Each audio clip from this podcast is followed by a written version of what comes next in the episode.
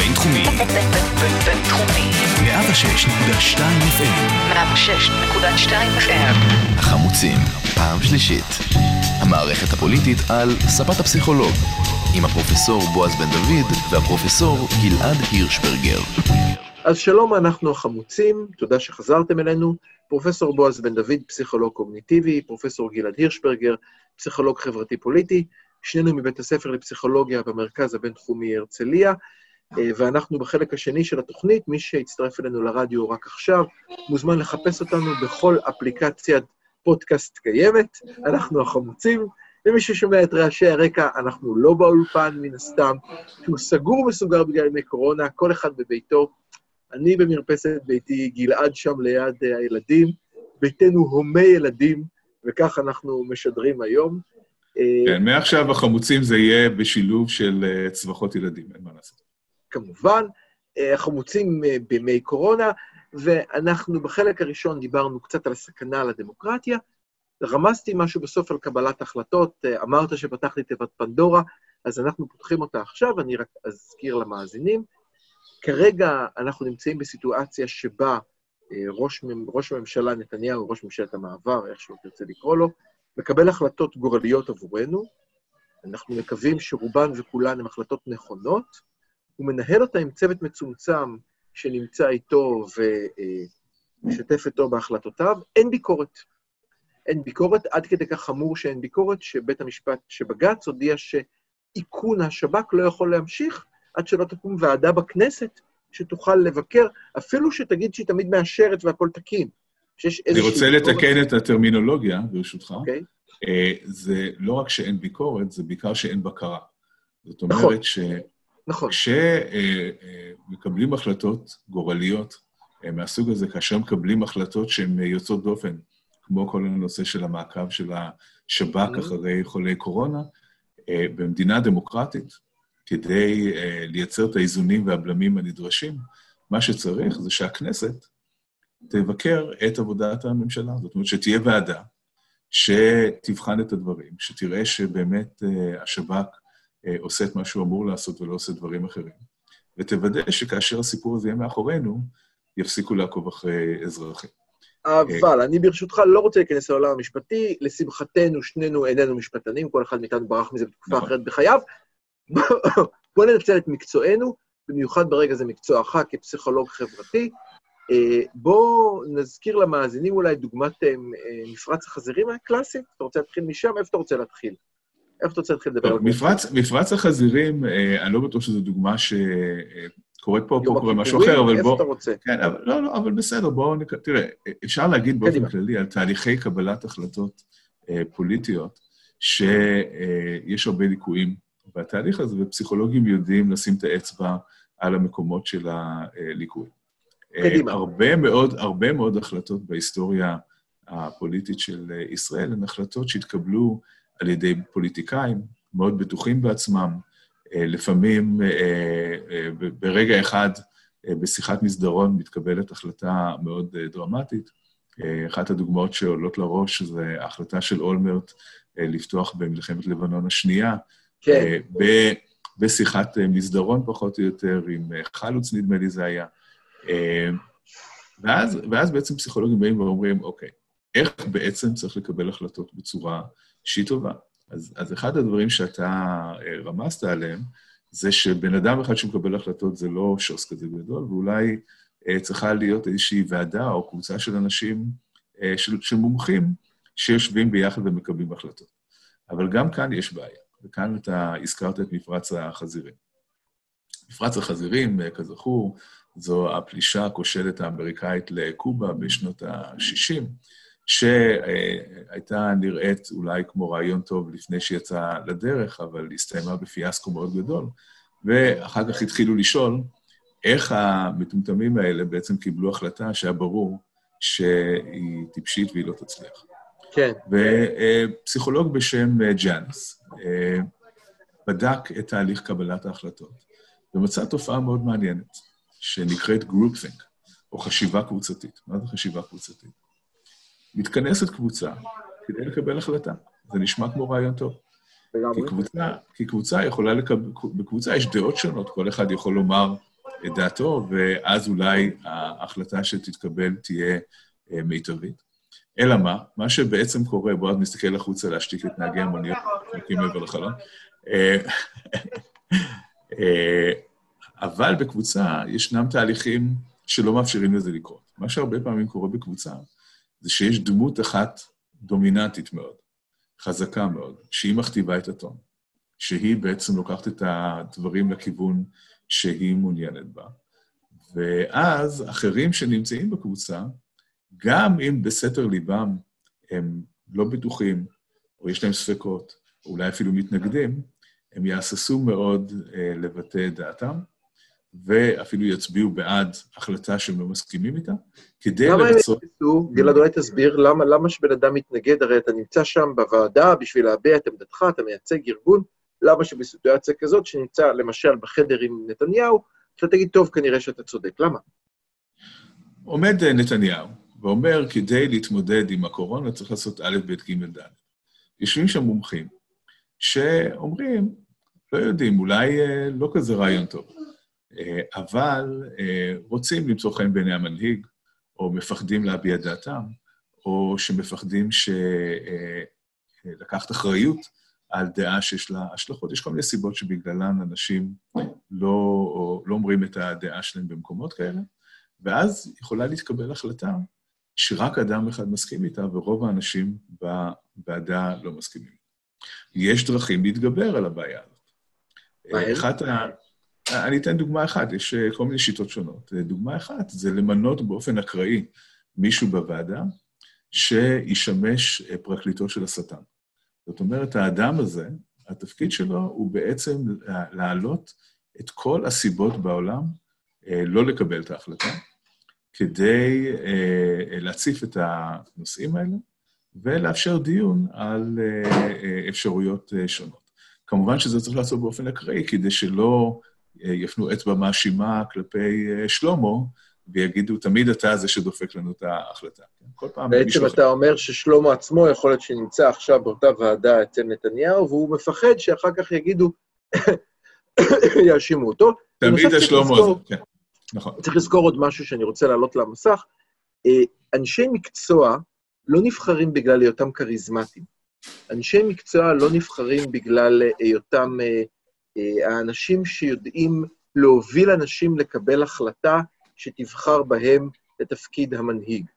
לעומת זאת, אנחנו יודעים שמנהיג מגיע למעמדו כנשיא ארצות הברית, כראש ממשלה, במיוחד בגלל יכולותיו להיות כריזמטי, בגלל יכולותיו לשכנע אנשים נכון, להסכים. איתו, בגלל יכולותיו להניע אנשים לעשות מה שהוא רוצה. אז אנחנו נמצאים בקרב שהוא קצת לא הוגן. יושב לו המומחה, המומחית, שכל חייה הקדישה לווירולוגיה, שמבינה מעולה בווירוסים, שמבינה מעולה במודלים מתמטיים של התפרצות וירוסים, ועל כן היא נמצאת שם. היא לא נמצאת שם בגלל יכולתה לשכנע את הציבור, היא נמצאת שם בגלל שהיא המומחית מספר אחת בארץ לנושא וירוסים.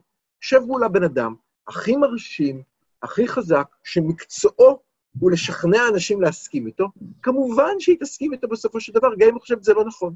כן, כאן, כאן כן יש לא לציין, כאן יש לומר שנתניהו כן מתייעץ עם אנשי מקצוע, אנחנו יודעים שהוא כן מתייעץ עם אנשי מקצוע, אבל מה שמאפיין מאוד את ההתנהלות שלו, וכאן דווקא את ההתנהלות הפוליטית שלו, זה שהוא לא משתף אה, אנשים אחרים בתוך המערכת הפוליטית, ואלה שהם אה, שם הם אה, על תקן בובות על חוט, פחות או יותר. הדוגמה הכי בולטת הוא אולי ליצמן, כן? שברור לגמרי שהוא בערך שר בריאות, זאת אומרת, הוא, הוא, יש לו את הטייטל הזה, כן. הוא מופיע מדי פעם עם השטריימל בכל מיני מסיבות עיתונאים, שהן לא בדיוק כן. מסיבות עיתונאים כי אין שאלות, אבל לא משנה. זהו, זה, זה, זה הצהרות, הצהרות. הצהרות לעיתונות, הצהרות לעיתונות. כן. אבל לא עושה רושם שהוא בתוך תהליך אה, קבלת ההחלטות. זאת אומרת שבסופו של דבר, אה, בכל הנושאים הקריטיים לקיומנו, יש בן אדם אחד ש, שמקבל את ההחלטות. אנחנו יודעים ששר המשפטים הוא לא בדיוק שר המשפטים, הוא עוד בובה על חוט של נתניהו. אנחנו יודעים שנתניהו מנהל בעצם את כל משרדי הממשלה רגע. החשובים בעצמו. תרשה לי רגע להיות אותו אחד בקבוצה שתפקידו אה, להגיד... לשאול שאלות. שנייה. כן. דרך אגב, חשוב לציין כאן, אה, אה, יאמר לזכותו של גלעד, שגם במחקריו, לפעמים בא אליי, בא לאחר, אומר מה לא בסדר במחקר, אנחנו גם עושים את זה אפילו במחקרים שלנו, שאינם הרי גורל כמו החלטות מדינה. זה תהליך תמיד נכון, לקחת מישהו שיחפש לך את כל הפגמים, ורק אז, אחרי שהשתכנעת, ש... אחרי ששכנעת אותו, אתה ממשיך קדימה. אז אה, ברשותך, אני רוצה לשאול את השאלה. באים אומרים האנשים אחרים, סליחה, במצב קשה, כמו למשל, אני מצטער שאני הולך לדברים כמו מלחמות עולם, או מלחמות גורליות, ולא חסרות לנו כאלה בהיסטוריה של ישראל, אולי מה שצריך זה דווקא מנהיג חזק, שאומר מה הוא רוצה, שלא עוצר, שהולך אה, אה, כמו צ'רצ'יל עד הקצה ומוביל, וכולם הולכים מאחוריו. למה אנחנו צריכים את כל החמוצים האלה? שיגידו, רגע, נכון. שנייה, למה, למה לא, למה לא פה? עכשיו אתה, צריך אתה שואל שאלה מצוינת. אתה שואל שאלה מצוינת, אה, ואגב, רוב הציבור הישראלי כנראה יסכים לגמרי עם מה שאמרת. עכשיו אני בלחץ, תן לי בן אדם אחד שיקבל החלטות, נכון. שילך קדימה, שאף אחד לא יפריע לו, שלא יצטרך להתמודד עם נכון, נכון. ביורוקרטיה, שלא יצטרך להתמודד עם חוקים. יושבים המאזינים שלנו, יושבים המאזינים שלנו ואומרים, תגיד, מה אתה רוצה? שכן יתייעצו עם ליצמן? מה אתה רוצה בדיוק? כן? לא. מה שהציבור רוצה, הוא אומר, אנחנו במצב חירום, יש תקנות אה, לשעת חירום שבעצם מנהלות את החיים שלנו כרגע, וצריך בן אדם אחד מנוסה, חזק, עם ביטחון, שיודע מה הוא עושה, שיודע לאן לקחת אותנו, שהוא יוביל אותנו לחוף מבטחים. אה, מה, יש... מה רע בזה? נכון, נו, אז למה אנחנו מפריעים לביבי? תן לו תפקיד שליט יחיד עד הקצה, ודי, למה זה? למה אנחנו רוצים ועדות וביקורת וכאלה? קודם כל זה תמיד מסוכן, זה תמיד מסוכן. אוקיי. Uh, תמיד מסוכן שיש אדם חזק אחד שמנהל את הכל ללא מצרים, בלי שמישהו... למה אתה מחייך? בלי שמישהו uh, בעצם... Uh, כי זה מצחיק שאני לוקח את התפקיד הזה, כי בדרך כלל נכון, אני פה... נכון, נכון, התהפכנו בתפקידים. אני, התפקידי להיות האנרכיסט כאן, אבל בסדר, אנחנו מטפחים פה. זה על אחד כמה וכמה אה, מורכב שהאדם החזק הזה הוא חשוד בפלילים, אה, עומד לפני משפט שנדחה, אה, שלפחות שליש מהציבור רואה בו אדם לא ישר ולא... רגע, רגע, אבל ברשותך, אני, אני לא רוצה עכשיו להיכנס לנתניהו האיש, יהיה לנו עוד רגע. אני רוצה ברשותך לשאול את השאלה העקרונית. בוא נניח שנתניהו היה צח כשלג, בוא נגיד שהוא היה מקבל, כמו רייגן בזמנו, ברוב בכל המדינות, אני זוכר רייגן ב-49 מתוך 50 מדינות, אני חושב, קיבל רוב, נניח היה כאן באמת מישהו שיש 70 אחוז מהציבור הצביע בעדו בבחירות ישירות לראש הממשלה. כן. בוא נגיד שהיה מישהו כזה. אני חושב שגם, אני מצטער, צריך לחשוף את האני האמיתי, גם במקרה כזה אסור לו להיות שליט לבד, גם במצב חירום וגם אם 70 אחוז תומכים בו. אז בוא תסביר לי למה זה מסוכן. תן לי את המילים לכך. אני חושב שכבר כבר, אה, הזכרנו את הדברים האלה. מצבי חירום הם מצבים שבאמת אתה רוצה שיהיה מישהו אה, מוכשר ומסוגל שינהל את הדברים, ללא ספק. כן? גם אני חושב כך. אבל אה, מצבי חירום מסתיימים בסופו של דבר. זאת אומרת, מתישהו אנחנו נצא מהמצב הזה, נחזור לאיזושהי שגרה, ואם אנחנו נותנים כוח בלתי מוגבל לשליט, הסיכוי שהוא יחזיר את הכוח הזה חזרה מיוזמתו, או בוא נגיד, אני לא יודע מה הסיכויים, אבל יש סכנה שהוא לא ירצה לעשות את זה. ברגע שהמערכת. ברגע שהמערכת מתפקדת כמו שהיא אמורה לתפקד, הרי המערכת הפוליטית הישראלית אה, יודעת אה, מצבי חירום, והיא מכירה איומים, והיא ערוכה באופן של אה, לנהל את המדינה בשעת איום. והמערכות האלה בנויות בצורה כזאת שעדיין יש רשות שופטת, שעדיין יש רשות מחוקקת, שעדיין יש עיתונות חופשית, שעדיין אפשר לעשות את כל הדברים שאנחנו עושים בימי שגרה, אה, כמובן שצריך לתת תמיכה בשעה, בשעה כזאת לאותו מנהיג, אבל אה, מנגנוני הבקרה עובדים כל הזמן. אז אני ברשותך רוצה להיות חריף יותר. הנה, אני אחשוף את האני האמיתי. אני חושב שגם אה, במצב חירום, גם אם מנהיג מושלם, גם אם יש לו 75 אחוז הסכמה, כל מה שלא קיים במקרה שלנו. אה, עדיף למדינה, גם בשביל לצאת ממצב החירום, לא רק ליום שאחרי, שיהיו מנגנונים. נכון, המנגנונים האלה עלולים להאט את הרכבת שרצה קדימה, אבל אין לנו מקרה בהיסטוריה שהוכיח לנו אחרת. יש לנו הרבה מקרים בהיסטוריה שמראים לנו ששליט יחיד ללא בקרה מוביל לאסונות על גבי אסונות. ההצלחות שלנו נמצאות תמיד במקומות שהן דמוקרטיות. לא סתם עד היום במלחמות דמוקרטיות מנצחות.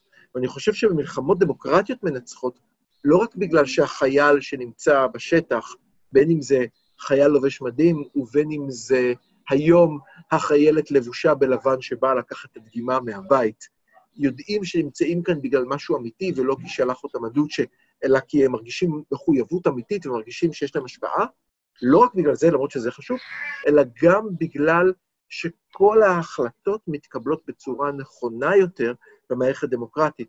ולכן, בוא ניקח דוגמה היסטורית. קדימה. בוא, בוא ניקח דוגמה היסטורית. אתה הזכרת מקודם את צ'רצ'יל, וצ'רצ'יל זו דוגמה מצוינת.